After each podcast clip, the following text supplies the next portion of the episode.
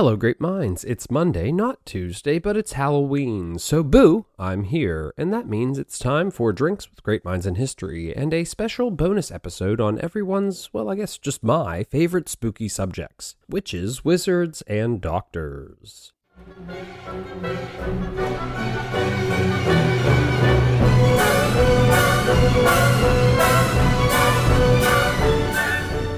So, welcome to the DGMH bonus season, everyone. It's officially here. If you don't know what that means, it means I still have some content planned for you, just not the traditional Great Mind monthly format. That isn't new. We've been doing this since season one, and normally November is birthday month anyway, meaning that Sherry, Kelly, Luke, and Cullen will drive the content this month as they guide me through some of their favorite history and or psychology subjects. In the past, this has led to great chats on Freud, Goodall, Bismarck, John Adams, AIM, and of course, beavers. But since I just remastered one episode, I figured why not do another? This time, my favorite topic, well, at least one of them, witches. So fucking fascinating. Plus, I wanted to spruce up, maybe spook up. Is that too punny for my little Halloween episode? I don't know. Luke can judge me for it if he wants to. But I figured we'd go ahead and spice up that original Witchcraft, Witch Hunts, and Bambergers episode and add a little bit more to it. And to toast this spookiest of days, I am drinking a Keel Farms pumpkin cider. I won't lie, it's pretty amazing. So let's get to it. Witches may be one of the most interesting history topics out there, from Salem to Hocus Pocus to Sabrina the Little Teenage Witch. Witches just seem to put a spell on you. And they may be my favorite Hallow history topic, but they do not represent my favorite horror genre character. Actually, I hate horror films. I hate being scared. My vivid imagination runs away with horrible, terrifying shit and haunts me for days. But as far as scary monsters and characters go, well, the top spot for me belongs to another, but we shall get to that later. For now, let's start with witches. But first, it's some history for you, a reason to drink for me. It's the history of the great minds that made history come to be. So, when I think witches, my mind instantly goes to Buffy, well, Willow, or Sabrina, and maybe The Wizard of Oz. I really hate that show, musical, movie, everything. But but whatever witch story you love most, we almost all instantaneously ask ourselves, how do you know she's a witch? And sadly, but gladly, that little Monty Python skit is probably the most accurate and telling of all the shows I just mentioned, as witch hysteria in the 15, 16, and 1700s was true lunacy. I mean, these people were batshit crazy. The beautifully executed scene with the fake nose, duck, and wood captures the ridiculous accusations surrounding witchcraft that dominated the Western world from Germany to Anglo America in the 16th and 17th centuries. I mean, come on, how do you know she's witch? Well, she turned me into a newt. I got better. That's just it's just silliness, but so, so wonderful. Now, obviously, I can't cover everything there is to say about witches. Hell, that's a show in itself, and Salem alone is one of the most covered, dare I say, overdone stories in the podcast world. On a side note, while you're listening to this, I actually just had my annual Hocus Pocus watch party with my neighbors. Pumpkin beers, pumpkin cookies, and the neighbor can't beat it. Well, maybe you could if there was some sort of pumpkin bourbon out there. If you know of one, let me know about it. So, as always, I have found myself rambling and even getting to the point where I have to ask myself, what the hell are we covering today? Well, witches. But which witch will we cover?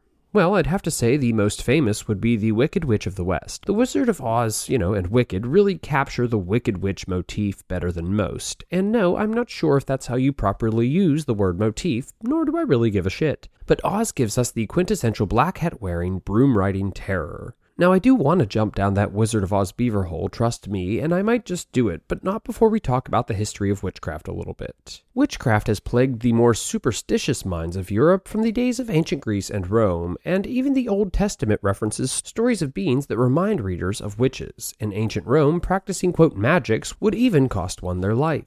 British historian Ronald Hutton notes that Charlemagne addressed the issue, saying, quote, If anyone deceived by the devil shall believe, as is customary among pagans, that any man or woman is a night witch and eats men, shall be executed. I mean, I guess if you're, you know, eating people, that's justification to, you know, be executed, but either way, what's that have to do with witchcraft? I guess we'll see. The medieval Catholic Church often made references to canon law to those women who were, quote, perverted by Satan. But it wasn't until around 1450 that shit really got crazy. My favorite historical period, early modern Europe, was a true breeding ground for witch hysteria, and for about 200 years the inhabitants of Europe focused on just about two things religious war and hunting witches. Well, that and, you know, survival, but still. I mean, these people had witch fever. Things intensified more and more over the course of the 15th century when Malleus Maleficarum, or the Hammer Against the Witches, was published by a Dominican monk named Heinrich Kramer in 1486. The book, which heavily advocated for the extermination of witches, was actually banned by the church and condemned by the Inquisition. But the craze really took off when Jesuits took over for the Dominicans like Kramer. It really spread quick and fast and got quite messy, so let's break it down into three isolated issues in three unique areas the British Isles, Germany, and of course, Salem. Over the course of more than two and a half centuries, nearly 200,000 people were tried for the heresy of witchcraft, with more than 50,000 being executed. Around 80% of these accusations were made towards women, but that quote gender balance, or I guess imbalance, differed from region to region in Europe. But that begs the question, why women? Historian Merry Wiesner Hanks notes, quote, "The reason for the predominance of women are complex. Women were viewed as weaker and so more likely to give in to the devil's charm. They had more contact with areas of life in which bad things seem to happen unexpectedly, such as preparing food or caring for new mothers, children, and animals. Turning again to Kramer, he aims to answer the question, saying, quote, Why a greater number of witches is found in the fragile feminine sex than among men? He answers, Women are more credulous, naturally more impressionable, have slippery tongues, but the natural reason is that they are more carnal than man. All witchcraft comes from carnal lust, which is in women insatiable. What the actual fuck? Not only does this guy creep me out, but he is like sexist even for the medieval period. Beyond that, some historians actually translate the title of his work to be The Hammer Against Female Witches. In terms of trials, Merry Wiesner Hanks points to the belief that witchcraft sought to undermine the church. Thus, the church responded by branding witchcraft as an ultimate heresy and witches the enemies of God. She continues, trials for newer notions of, quote, spiritualized witchcraft started growing in popularity in the mid 1400s and within a hundred years would begin shaping policy in the German states of the Holy Roman Empire. Not that you expected it, but Spain and other areas that the Inquisition dominated didn't make a huge habit of executing witches for heresy, just forcing them to denounce Satan and pay penance, mainly because they thought the accusations were quite ludicrous and unfounded. Still, witch hysteria spread, and the persecution of witches only seemed to slow when different Christian denominations were too busy killing each other, save only during the Thirty Years' War. That's when this witch shit got really out of control. So, I want to take a quick look at three witchy stories that really capture the widespread nature, influence, and insanity surrounding the issue of witchery in early modern Europe. And this topic is honestly pretty well covered. I get why, it's really entertaining. So I went into this planning to write one little bit on Salem and call it a day, but here we are, and I think the best place to start is the British Isles.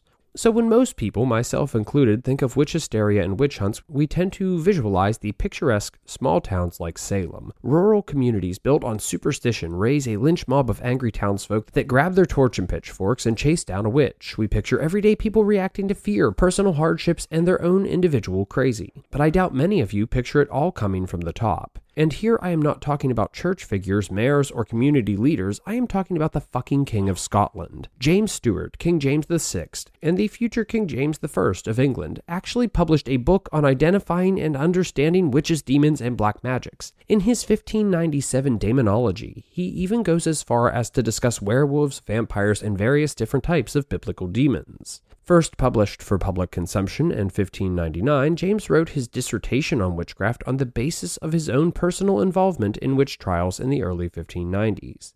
The book would be published in England upon James' ascension to the throne in 1603, and it was his argument that witchcraft and witches merit the most severe of punishments. During his kingship, James would also write on the harmful nature of smoking tobacco, and he was right about that one, and 400 years ahead of the rest of the world, so it makes one wonder was he maybe right about witches? I guess we'll see. England was, of course, subjected to similar witch hysteria like other parts of Europe in the 1600s, but I would like to look elsewhere to see the true carnage that witch trials can wreak. Turning to the German states during the 17th century crisis, the HRE was home to countless witch trials and mass executions, but few towns and cities saw as much chaos and loss of life as Bamberg, Bavaria. Bamberg, a beautiful little town, which I've only seen in pictures, was heavily impacted by the Little Ice Age along with the rest of the HRE, and this caused famine and food shortages in the midst of seemingly endless religious warfare.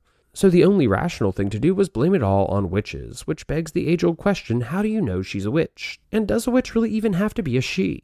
Actually, no. And it seems like a fair amount of men were actually targeted in Bamberg as well, more so even than other areas around it. So, you know, go egalitarian Bamberg. It was under the leadership and direction of Johann George Fuchs, who was also known as the Hexenburner or Witch Burner, but I like to call him a fuchsing asshole. Operating under the guise of the Catholic Counter Reformation, he presided over the Bamberg witch trials that extended from 1626 to 1631, and was personally responsible for the death of up to 600 condemned witches. During the hundreds of documented trials, victims would be brutally tortured to force conversion. Hell, in the year 1628 alone, there were more than 200 trials. No one was safe. City council members, wealthy officials, even the city burgermeister or mayor, Johannes Junius, was executed for the heresy of witchcraft. While awaiting his execution, Junius wrote to his daughter saying, quote, I confessed in order to escape the great anguish and bitter torture, which it was impossible for me to longer bear. He was found guilty when six council members provided testimony against him, all whose testimonies were coerced by similar torture. He ended by saying, quote, They were forced to say it just as myself was and they too were put to death. Now, here the primary target were not really witches, but Protestants and power, and that really fits nicely into the mess of the Thirty Years' War, which you can, of course, learn more about if you head on over to the DGMH Patreon page to check out another moment with Mr. DGMH on the Thirty Years' War. But back to this episode. The trials were only stopped when the Swedish general king Gustavus Adolphus occupied the city in the 1630s. Trials would continue after the war's end, and by 1680, more than 1,000 quote witches had been executed in this singular Bavarian city that even today only host a population of just over 75,000 people. The Bamberg witch scare was not an isolated event in the German states, but it was by far the most horrific I have found. So happy fucking Halloween. Of course, I wouldn't really be doing a witch episode justice if I didn't touch on Sabrina. She was a teenage witch, and no, I didn't really want to talk about Sabrina. The thing I have to talk about is Salem. Now, most of my listeners are Americans, and even more important, everyone has pretty much heard of it. No one's going to tune into an episode called, Hey, Bambergers, check it out. Salem, though, might catch an ear, or an eye, or whatever the fuck you, you know, used to find this episode. But either way, I want to start by confessing that one of the worst experiences of my life was sitting through the play based on Arthur Miller's The Crucible, a reality that shouldn't have surprised me given my feelings towards the book. But visiting Salem was great once you got past all the tacky tourist stuff. Now, it took a little longer for the chic practices of executing witches to travel across the pond, but when it did, it was the stuff of legend. But like all legends, this myth isn't quite as scary or mystifying as one might think. So, from 1692 to 1693, a bunch of crazy Puritans got it in their heads that their town was infected with witches. But I find it to be one of the dumbest historical stories ever told. Honestly, I think it gets way too much attention. So, I won't be talking about Puritans and Hubbards and Goods and Osborns or even sweet old Tituba. I just hate the story that much, and a million other shows cover it. But there are some figures from the Salem witch trials that do pique my interest a little bit, including New England minister Cotton Mather, who is a bit of a contradiction. He was very he was incredibly open-minded when it came to scientific advancement, and he was even a key voice in bringing inoculation to colonial America. But today he is mostly remembered for the buffoonery that was the Salem witch trials. Speaking of buffoonery, the names some of these New Englanders chose to give to their children Cotton, Dorcas, Increase? Who the hell names their kid Increase? Maybe a witch. But in the end, more than 200 witches, but in the end, 200 witches were accused, 30 found guilty and 19 executed. And as always, most of them were women. My point is, Salem has nothing on Bamberg, and yet it gets so much more attention. But I will say it was the nastiest witch hunt in colonial American history. Another character that kind of catches my eye every time is Giles Corey. He presents an interesting twist to the story as he is the polar opposite of Sabrina the Teenage Witch. His show might better be titled Giles the 81 year old Sickly Witch. And after being accused of being a witch, Giles refused to enter a plea of guilty or innocent, which led authorities to default to the legal custom of the day, peine forte et dure. And I might have said that, oh, let's be honest, we all know by now I definitely said that wrong. But either way, this tradition originated all the way back in the 13th century, and it basically worked by putting a stone on top of one's chest again and again and again and again until the weight eventually forced them to confess or, you know, suffocated them. Either way, Giles Corey's story went like this Stone after stone, pound after pound, Giles Corey survived this torture for two whole days, did not confess, and yeah, fucking died. So there you have it, Mr. DGMH's brief history of witches, witchcraft, and witch hysteria. It was a brutal mess fueled by idiocy and power hungry patriarchs. But I won't say witches are my favorite little Halloween piece. No, my favorite historically horrifying character would be Frankenstein. Not my favorite classic book, that one is Dorian Gray, but Frankenstein is one of my favorite stories and greatest sources of angst and frustration, as the true horror of this character is not the monster but misinformation. Mary Shelley's Frankenstein is a great book with a rich history tied to it. Most who know Frankenstein actually never read the book, instead, basing all their knowledge on the subject on movie after movie after movie, and spend their entire life thinking that the ghoulish monster is actually named Frankenstein. It's fucking not. This information is certainly not news, it shouldn't be news at all, and it might not be news to you. Many people probably already know this, but if you didn't, here's a big shocker for you. Frankenstein is the doctor, not the monster.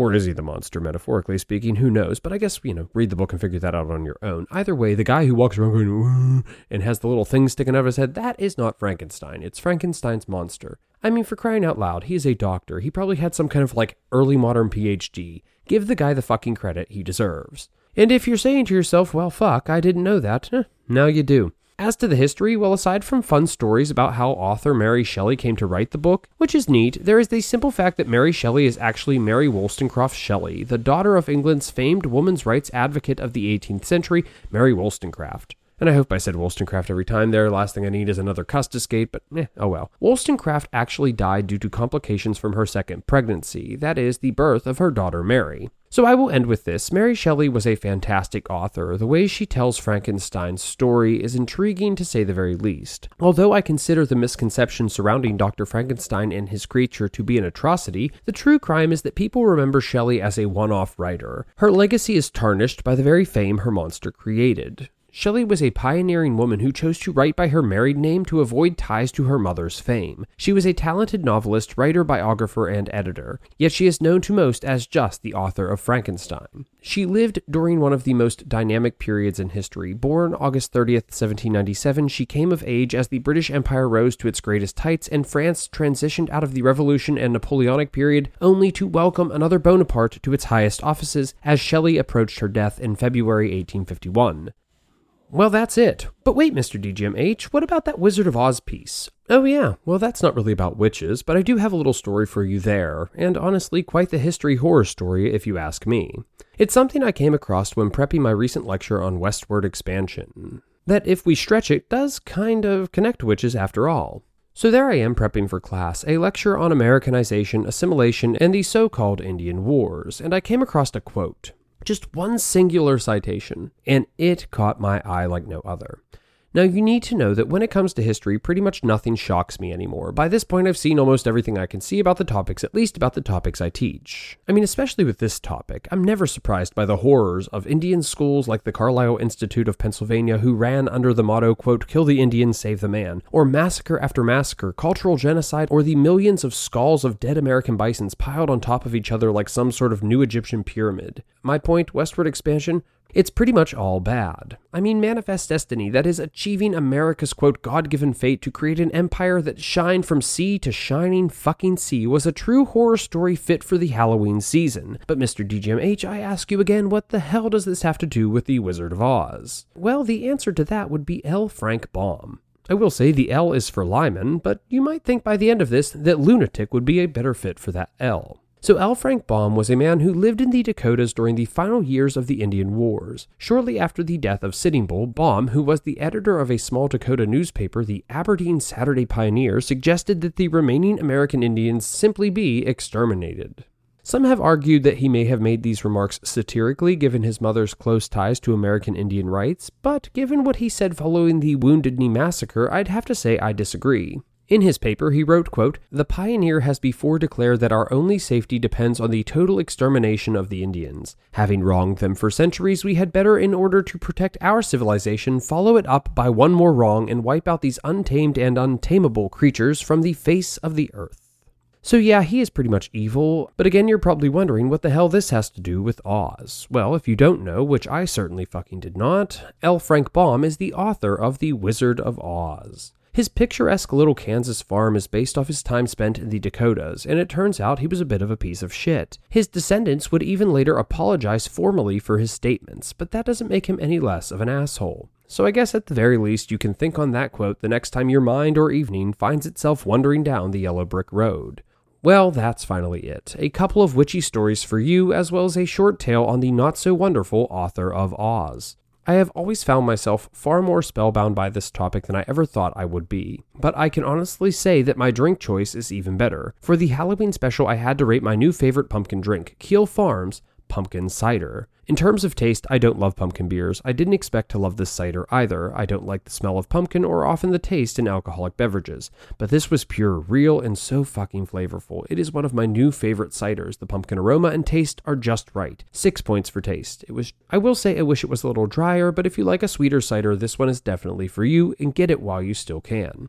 As for price, well, it's not bad, coming in at about $12 for a six pack of cans. That is comparable to most other decent beers and ciders. But here, you aren't paying for a name, you are paying for a great Florida local cider in a league of its own. At $2 a can, it is worth the price, so I am giving it 4 points for price. And I have returned this all month in my Friday visits to Irma's Tacos, and I will be on the hunt for some cans of this stuff, although they have eluded me thus far. 6 points for return. Coming in at 16 out of 18 points, Keel Farm's first drink on the show leaves the show with a very nice 6 crown rating, and I do hope to visit their winery soon. Well, let's wrap this up. If you enjoyed this episode of Drinks with Great Minds in History, then please consider leaving the show a great, hopefully five star review wherever you listen to your favorite podcast. Follow the show on Twitter and Instagram at DGMH History, and be sure to join in the conversation over on the DGMH Facebook group.